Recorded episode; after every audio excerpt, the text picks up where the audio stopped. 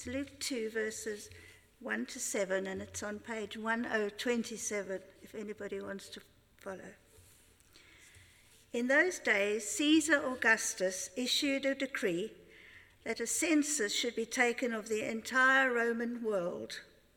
This was the first census that took place while Quirinius was governor of Syria, and everyone went to his own town to register. So Joseph also went up from the town of Nazareth in Galilee to Judea, to Bethlehem, the town of David, because he belonged to the house and line of David. He went there to register with Mary, who was pledged to be married to him and was expecting a child. While they were there, the time came for the baby to be born and she gave birth to her firstborn, a son. She wrapped him in cloths and placed him in a manger because there was no room for them in the inn. That goes on, sorry, the shepherds and the angels. And there were shepherds living out in the fields nearby, keeping watch over their flock at night.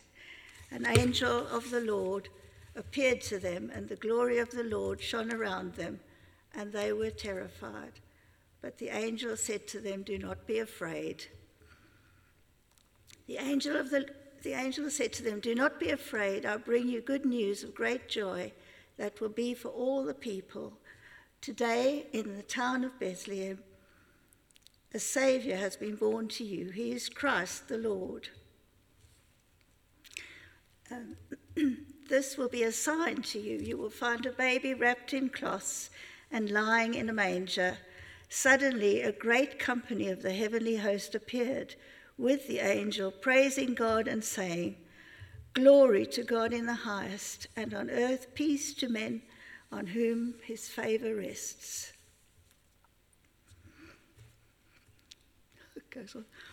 When the angels had left them and gone to heaven, the shepherds said to one another, Let's go to Bethlehem and see this thing that had happened, which the Lord has told us about.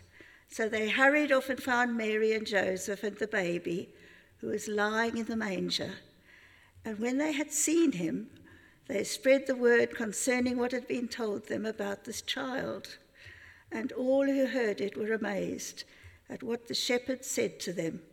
But Mary treasured up all these things and pondered them in her heart.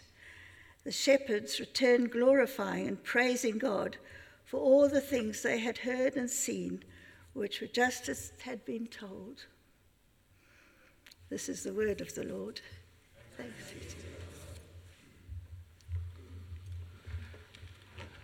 Thanks, Richard. Thanks, Linda. Um, for those of you who haven't met me, my name's Jonny. Um, I'm the curate here. Um, and this is my first midnight service here at Emmanuel. Um, admittedly, I set an alarm um, because I put the kids to bed um, and I was afraid I'd fall asleep. Um, so you're, you're kind of lucky that I'm here. Um, but I'll let, you, I'll let you be the judge of that after, after this talk. Um, and well done for being here. At midnight, I'm thinking you must be the night owls among you, um, amongst the, the congregation. The rest of the early, early risers are tucked up in bed um, ready to go in the morning. And they're the people that will be knocking on your door or bursting into your bedroom because Father Christmas has been. Um, and so we should probably pray for them that they have an extra long night's sleep. Um, let me pray. Let me pray for us as we um, hear from God tonight. Um, so, Father, thank you for your word. Thank you that it speaks to us. Thank you for this good news that will cause great joy for all the people. And we thank you that this news has the power to transform our lives. Thank you that you bring peace, you bring joy, you bring hope to a world that needs it. And I pray that you would speak to us tonight. In Jesus' name, amen. I wonder what the, the best news that you've ever received was, and how did it make you feel? Um, when, when we receive good news, the first thing that we want to do is to tell other people, isn't it? We want to share it. We want to invite other people into to our experience of good news. And uh, one of the, the greatest moments uh, for, for me, one that had a kind of a mixture of emotions, was uh, finding out that I was going to be a parent for the first time. That was, that was pretty terrifying. Um, yeah, I can just about look after myself some of the time. And suddenly I was responsible for this little child. And it was terrifying, but it also brought me great joy. And you could probably think of things in your life that have brought you real joy. And the first thing I did was straight on to my family, straight on the phone to my family. We've got amazing news. And we wanted to share it with friends. Um, and I think they were more ecstatic than I was at the time because it was still sinking in. But imagine, without knowing me, some of you might not have never met me before. Imagine not knowing me. Four years ago, you hear that I'm having a baby. Well, not me, obviously. But, um, that would be that would be serious news. Um, but imagine you heard that news. It's not really that great, is it? It's kind of all, it's all right, all right news, isn't it? And it, it, it doesn't change your life. If you don't know me, big deal. He's having a, he's having a child. Great. Can you imagine the angel's announcement then? I bring you all right news that will cause some joy for a few people. Today, in the city of Oxford, a baby has been born. Brilliant. What do you want me to do with that? And so, what made Luke's announcement that much better than that announcement? What made Luke's announcement from that he records an angel telling Mary and Joseph that there would be good news of great joy for all people rather than just all right news for some. Well, in verse 11 of our reading in, in, in, Luke, we read, Today in the town of David, a Savior has been born to you. He is the Messiah, the Lord. And this news was great because it brought the hope of salvation today. And God had spoken through the prophet Isaiah and other prophets that there would be a Savior, a Messiah, an anointed one who would come and come to earth to live among us and to rescue people. And a few chapters before our reading in Isaiah, um, we read a bit about what that Savior was going to be like. He would be a child, a son would be given, who would be God Himself he would be the Prince of Peace, and he would bring peace that would have no end. And among other things, he would be a king, and he would have a kingdom, and he would reign with justice and righteousness. Sounds like a pretty good person to be born, right? Someone, if you've been waiting for a Messiah, this, this one, surely you'd be pretty pleased. And it was great news for the people because they were desperate. They needed a rescuer. They needed a savior and they needed a hero. And last week at the carol service, Tom quoted the, the great philosopher Taylor Swift. Um, and this week, um, I'm going to go one better by quoting the renowned writer, cultural commentator, and theologian Bonnie Tyler, um, who famously captured something of our need for a savior when she sang, Where have all the good men gone? And where are all the gods? where I'm waiting for someone to sing, start singing along with me. Um, Where's the streetwise Hercules to fight the rising odds? Isn't there a white knight upon a fiery steed? Late at night I toss and turn and I dream of what I need. Um, I need a hero. I'm holding out for a hero till the end of the you know the song. I don't you can watch Shrek when it's on over Christmas, it's in that. Um, and I think for many of us we that's true. We do, we, well, for all of us, we need a hero, but for many of us, we, we don't think that we do. Maybe we don't like to admit that we need a hero, we need saving. And the pride within us thinks we can do things on our own strength, right? And culture says, be your own hero. The world outside will say, be your own hero. You can do it all by yourself. You don't need anyone.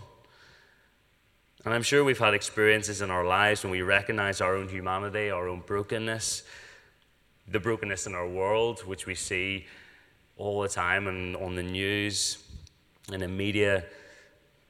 We see the failure within and the fragility of life. And we see the effects of the human race who rejected God as king and has sought to become royalty themselves. Or maybe actually you're, you're in the opposite camp. Maybe you're all too aware of need for help. And you think, ah, actually, I know I can't do life on my own. Maybe you recognize brokenness in your life and you're all too familiar with anxiety and pain and, or loneliness or disillusionment or conflict, sadness, whatever that might be, and you're desperate to trade it for hope, joy, love, and peace. Those four things that we celebrate quite a lot over Christmas that are typified by these four candles that, that Chris lit earlier. But is it possible to find them? If Bonnie is right, and we do need a hero, then where can they be found? Well, chapter, chapter 2 of Luke, there was a hero in that story, someone who people were looking to for hope, peace, and joy. His name was Caesar.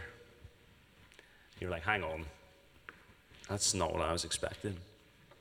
Caesar Augustus, the emperor who issued the decree for the census, he was the great nephew of Julius Caesar, quite a, a good uncle to have.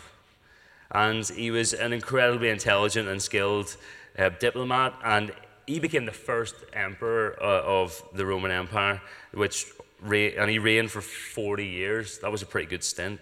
And Augustus, meaning majestic or holy, reigned over very peaceful and prosperous Roman Empire. Um, and for, for several centuries actually. And this was known as Pax Romana, this peace. And this master politician uh, had one of, one of the biggest uh, kind of challenges and uh, initiatives that he brought was tax reform. Great. What, what would you love to be remembered for? Tax reform. Wouldn't it? Try and get as much money out of the people as possible. And so that's why he called a census. That's why Mary and Joseph were traveling um, so far back to, to Joseph's hometown. And he was the first emperor to encourage people to, to worship him. Slightly vain, you might think. And there's an inscription found in, in modern day Turkey, um, in Ionia, um, dated 9 BC, which hails Augustus as a god whose, listen to this, birthday signaled the beginning of the good news for the world.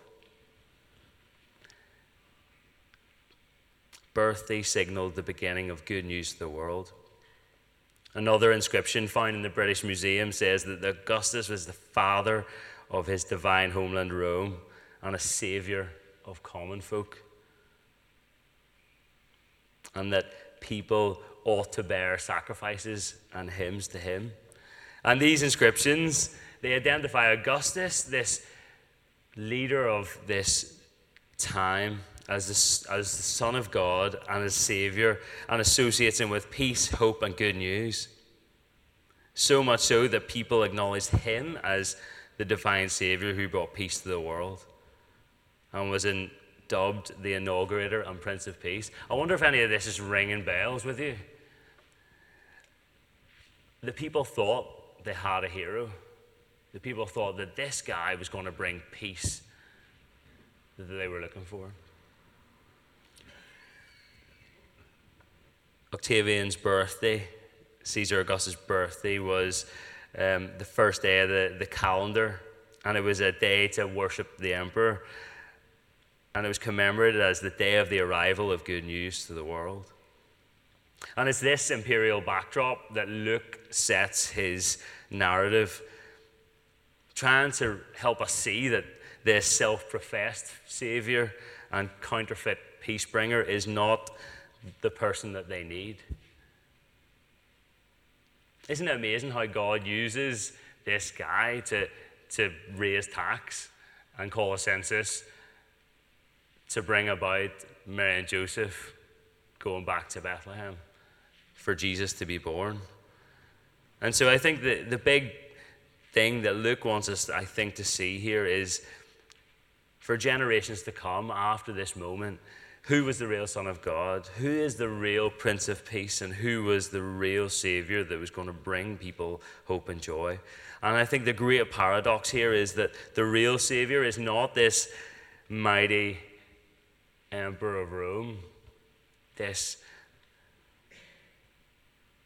worship politician, but rather an infant lying in a feeding trough in an insignificant city, worshipped by shepherds. And this political pretender brought peace to the Roman world while it lasted. But in comparison, Jesus, who is the real Son of God and the Prince of Peace of the whole universe, brought into our world everlasting peace and joy for all humanity. Jesus famously said, Peace I leave with you, and peace I give. My peace I give to you. Not as the world gives, do I give to you.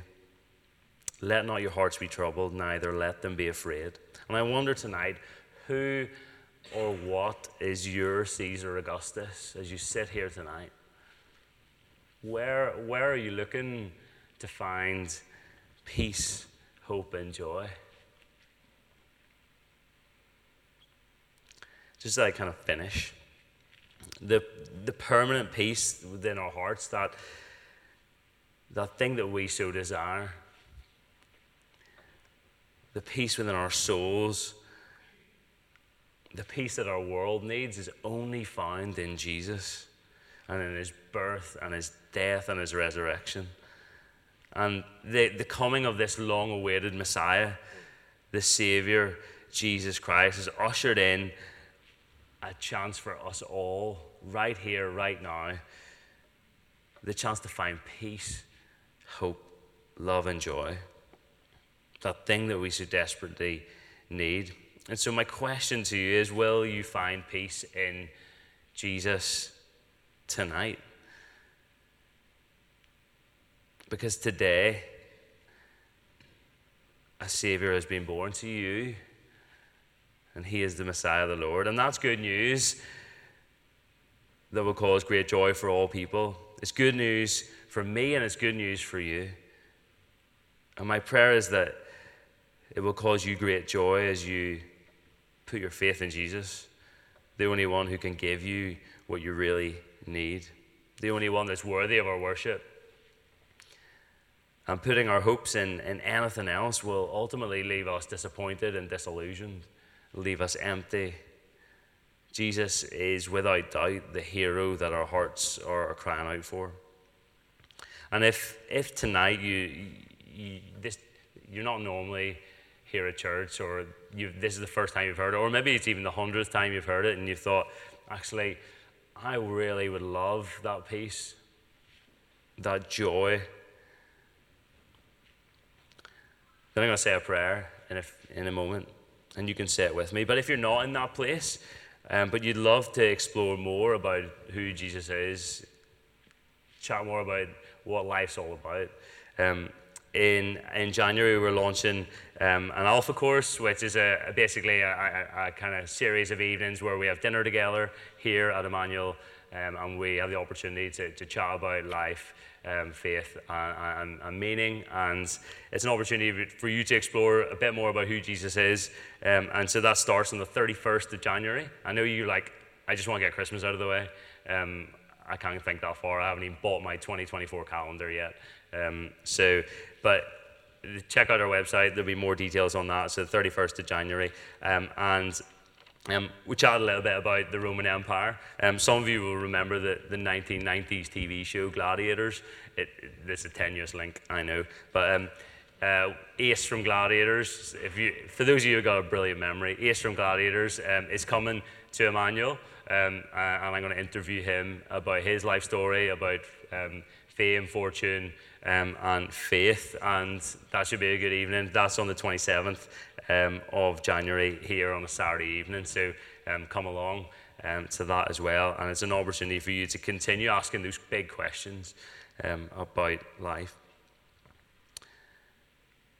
And if you are in that place where you would love to, to, to say that prayer, I'm just going to say a simple prayer a, a sorry, thank you, and please. And if, if you're in that place and you think, you know what, I want the peace that only Jesus can bring this Christmas, then feel free to, to say it um, in your own, the quiet of your own uh, heart, um, as I say and then um, I'll hand back to Chris. And so let me pray. Father, I'm sorry that I've made myself ruler and royalty and not you. Thank you that you sent Jesus as a Savior to forgive my sin and now bring me the peace, hope, and joy that you promised through Jesus. Please fill me with your Holy Spirit so that I may know your joy forevermore. Amen.